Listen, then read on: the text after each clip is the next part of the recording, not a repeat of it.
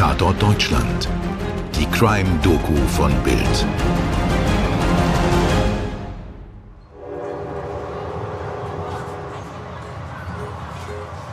Sowjetunion, Januar 1959. Die Zugfahrt dauert zwei Tage und führt durch die endlose, verschneite russische Taiga. Kein Problem für die zehn jungen Leute.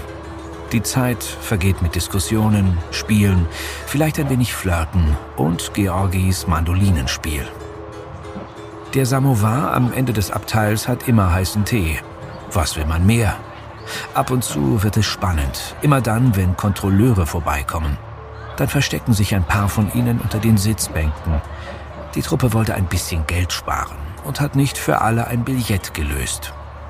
Ludmila Dubinina ist die jüngste unter ihnen, gerade einmal 21 Jahre alt. Die blonden Haare hat sie zu zwei strengen Zöpfen geflochten und manchen geht sie selbst als etwas streng und humorlos, aber auf dieser langen und fröhlichen Fahrt ist davon nichts zu spüren. In ihr Tagebuch schreibt sie, Im Zug sangen wir alle Lieder, begleitet von einer Mandoline. Wir haben gesungen und gesungen und niemand hat gemerkt, wie wir in eine Diskussion über Liebe, und Küsse im Besonderen gerieten. Ludmila ist Expertin. Nicht unbedingt für Küsse, aber für das, was vor ihnen liegt. Eine Skiwanderung durch den Ural. Fernab der Zivilisation, auf einer Route, die niemand zuvor genommen hat.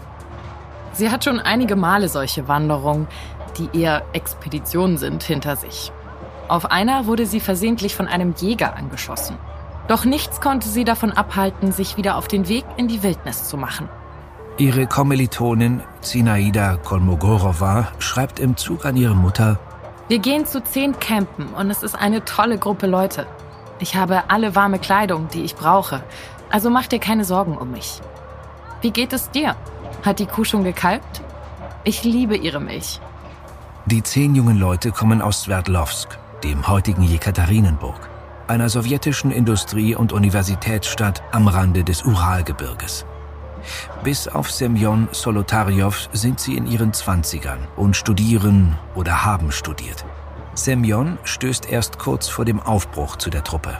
Er ist 37, ein Veteran des Zweiten Weltkriegs und keiner aus der Gruppe kannte ihn vorher. Aber er ist ein ausgebildeter Bergführer und eine Bereicherung für die Gruppe. Alle zehn sind erfahrene Skifahrer und Sportler. Sie sind ausgelassen und aufgeregt. Sie sind auf dem Weg in das größte Abenteuer ihres Lebens. Für neun von ihnen ist es der Weg in den Tod. Hallo und herzlich willkommen zu Tatort Deutschland, eurem True Crime Podcast. Naja, wobei, Mirko, heute ist alles ein bisschen anders, ne? Hey Tony, ja, das könnte man meinen. Wir wechseln heute das Genre Richtung Mystery statt True Crime. Oder sagen wir es so, wir mischen es. True Mystery. Wir erzählen euch heute eine Geschichte, die als der Zwischenfall vom Dyatlov-Pass bekannt geworden ist. Der mysteriöse und bis heute nicht endgültig geklärte Tod von neun Menschen, die sich auf einer Skiwanderung befanden. Und was für eine Skiwanderung. Ich glaube, das Wort Expedition trifft es besser. Ungefähr 350 Kilometer wollen sie zurücklegen. Durch den nördlichen Ural, durch den eiskalten russischen Winter auf einer Route, die nie zuvor jemand genommen hat. Die acht Männer und zwei Frauen sind bestens gerüstet für dieses Abenteuer. Naja, also bestens gerüstet nach den Maßstäben von 1959. Sie haben natürlich nicht diese ganze fancy Outdoor-Bekleidung und die Hightech-Zelte von heute all das Überlebensequipment, das wir uns heute für ein Wochenende auf dem Zeltplatz zulegen. Über sowas hätten diese jungen Leute wahrscheinlich nur gelacht. Das sind keine weltfremden Städter, die nicht wissen, worauf sie sich da einlassen. Nee, das sind sehr, sehr erfahrene und umsichtige Wanderer und vor allem gute Sportler. Wir haben ja schon von Ludmilla erzählt, die auf so einem Trip sogar schon mal angeschossen wurde. Diese Leute haben schon allen möglichen Widrigkeiten und Gefahren getrotzt. Sie wissen, worauf es ankommt, wenn man bei minus 30 Grad einen Campingtrip machen, überleben und dabei auch noch Spaß haben will. Am frühen Morgen des 25. Januar 1959 steigt die Gruppe in der Kleinstadt Evgel aus dem Zug. Von dort nimmt ein Lastwagenfahrer sie nach Wissheim mit. dem letzten bewohnten Dorf in nördlicher Richtung. Es gibt eine Menge Fotos von der Expedition, denn fünf der Teilnehmer haben Kameras dabei. Und eins der schönsten stammt wahrscheinlich aus Visay, der letzten Etappe vor dem Aufbruch in die absolute Wildnis. Darauf sieht man Ludmilla und Sinaida, die sich breit lächelnd umarmen und im Hintergrund, da steht Igor Djatlov, der Leiter der Expedition und der schaut ihnen lächelnd zu. Da steckt für mich wirklich die ganze Freude und vor allem auch die Freundschaft drin, mit der sie sich auf diese Wanderung begeben haben. Okay, Toni, kurzen Moment bitte. Igor Djatlov. Du meinst Djatlov wie in Djatlov Pass? Ja, genau. Das sollten wir vielleicht gleich mal aufklären, bevor sich jemand wundert. Der Pass hieß damals nicht so. Er wurde erst später zum Andenken an diese Tragödie so benannt. Und wo wir gerade bei mysteriösen Namen sind, der später so benannte Djatlov-Pass, also der Ort, an dem die jungen Abenteurer starben, der liegt am Hang des sogenannten Todesberges. Ja, das liest man zumindest manchmal. Aber da ging wohl bei der Übersetzung einiges schief. Die Mansen, ein in diesem Gebiet ansässiger Volksstamm, die nennen den Berg in ihrer Sprache toter bzw. stiller Berg und drücken damit aus, dass es für Jäger dort keine Beute zu holen gibt. Also keine düstere Prophezeiung. Im kleinen Dorf Wischei läuft am Abend ein österreichischer Film im Dorfclub. Symphonie in Gold. Ein Eislauf-Revue-Film. Unter anderem mit Hans Moser und Joachim Fuchsberger. Sinaida schreibt in ihr Tagebuch, das Bild war etwas unscharf, aber das hat unserem Vergnügen keinen Abbruch getan. Die Musik ist einfach fabelhaft. Der Film hat unsere Stimmung wirklich gehoben. Igor war nicht wiederzuerkennen. Er versuchte zu tanzen und begann sogar zu singen Oh Jackie Joe. Jackie, Jackie, Jackie, Jackie,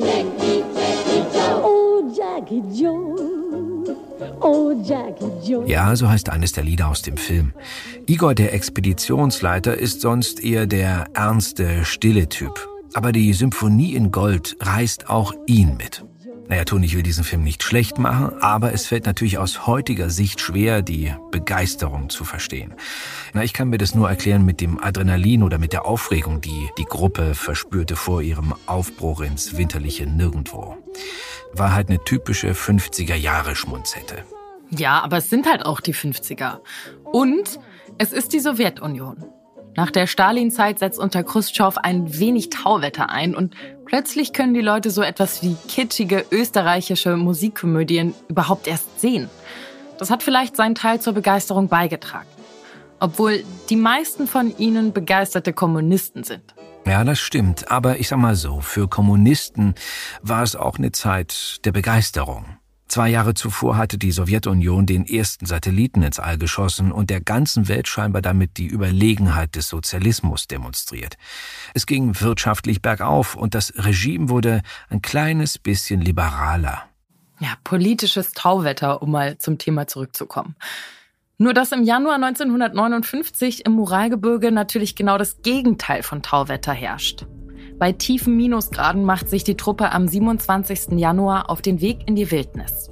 Für einen von ihnen, den 21-jährigen Juri, ist die Reise schon einen Tag später wieder vorbei.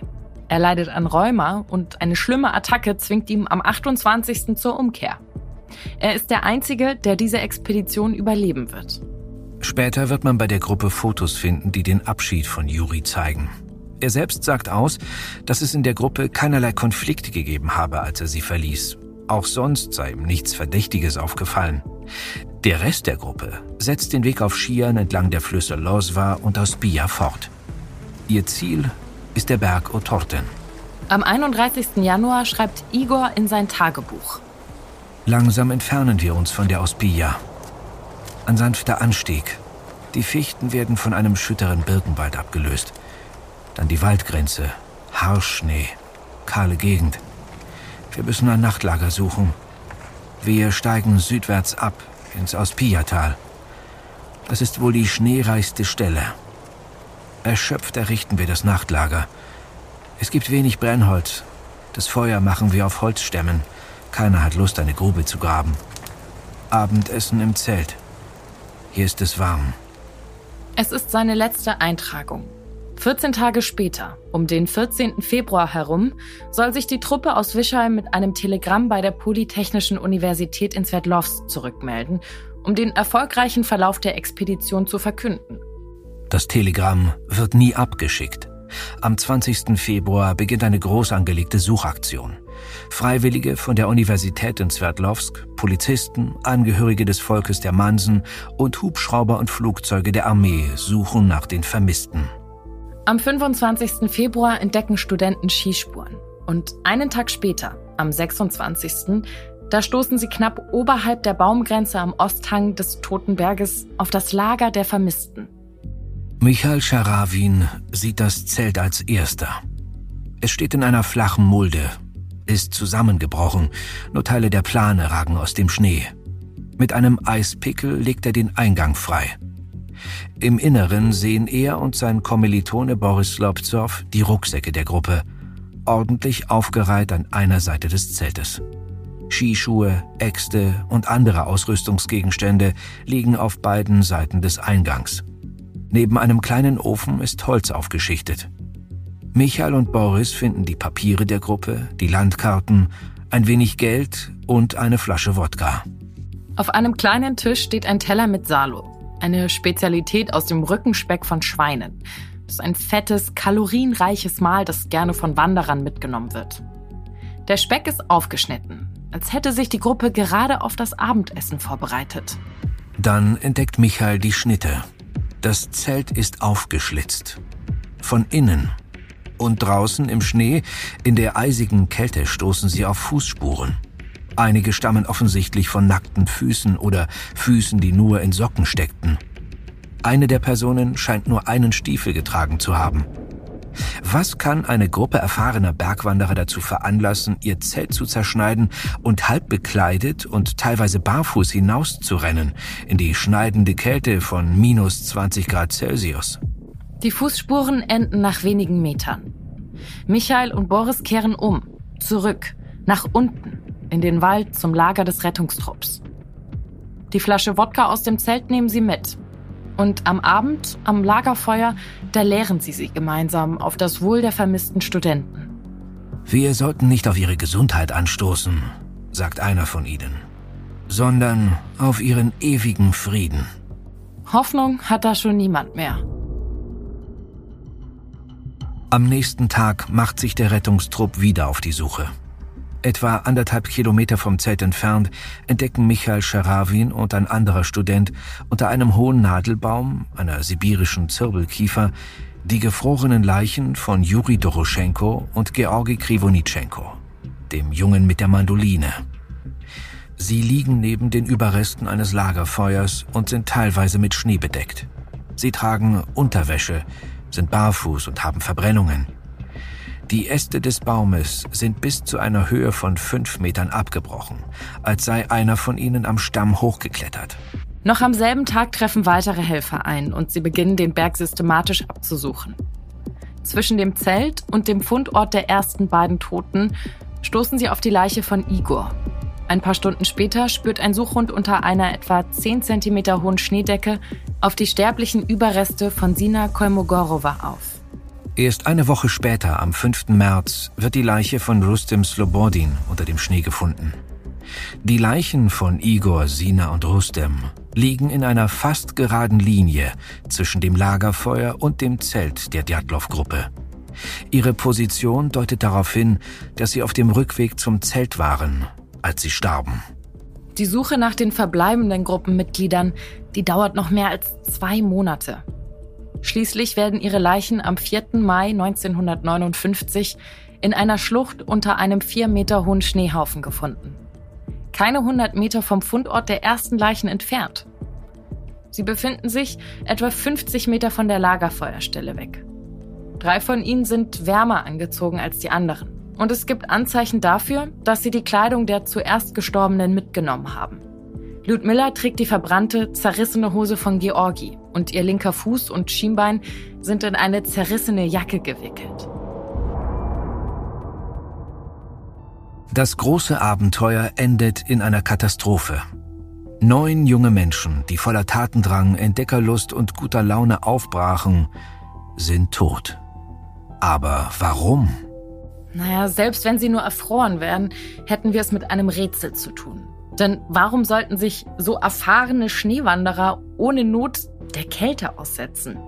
Aber wie ihr im zweiten Teil hören werdet, sind die Umstände noch viel rätselhafter. Es werden grausame Verstümmelungen entdeckt und merkwürdige Details auf einem Foto. Vielleicht Spuren, die sich nicht mit irdischen Begebenheiten erklären lassen? Lasst euch überraschen. Wir hören uns morgen im nächsten Teil dieser Geschichte wieder.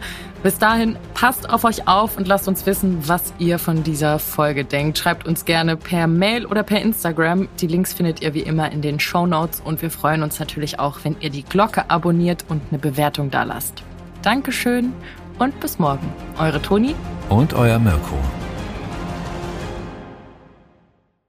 Dir hat diese Folge von Tatort Deutschland gefallen? Du bekommst von True Crime einfach nicht genug. Dann hör jetzt in unsere weiteren Folgen rein. Hier warten mehr als 200 spannende Fälle auf dich, wie das Verschwinden von Rebecca Reusch, der Prozess gegen O.J. Simpson oder die Entführung von Ursula Herrmann. Wir hören uns bei Tatort Deutschland.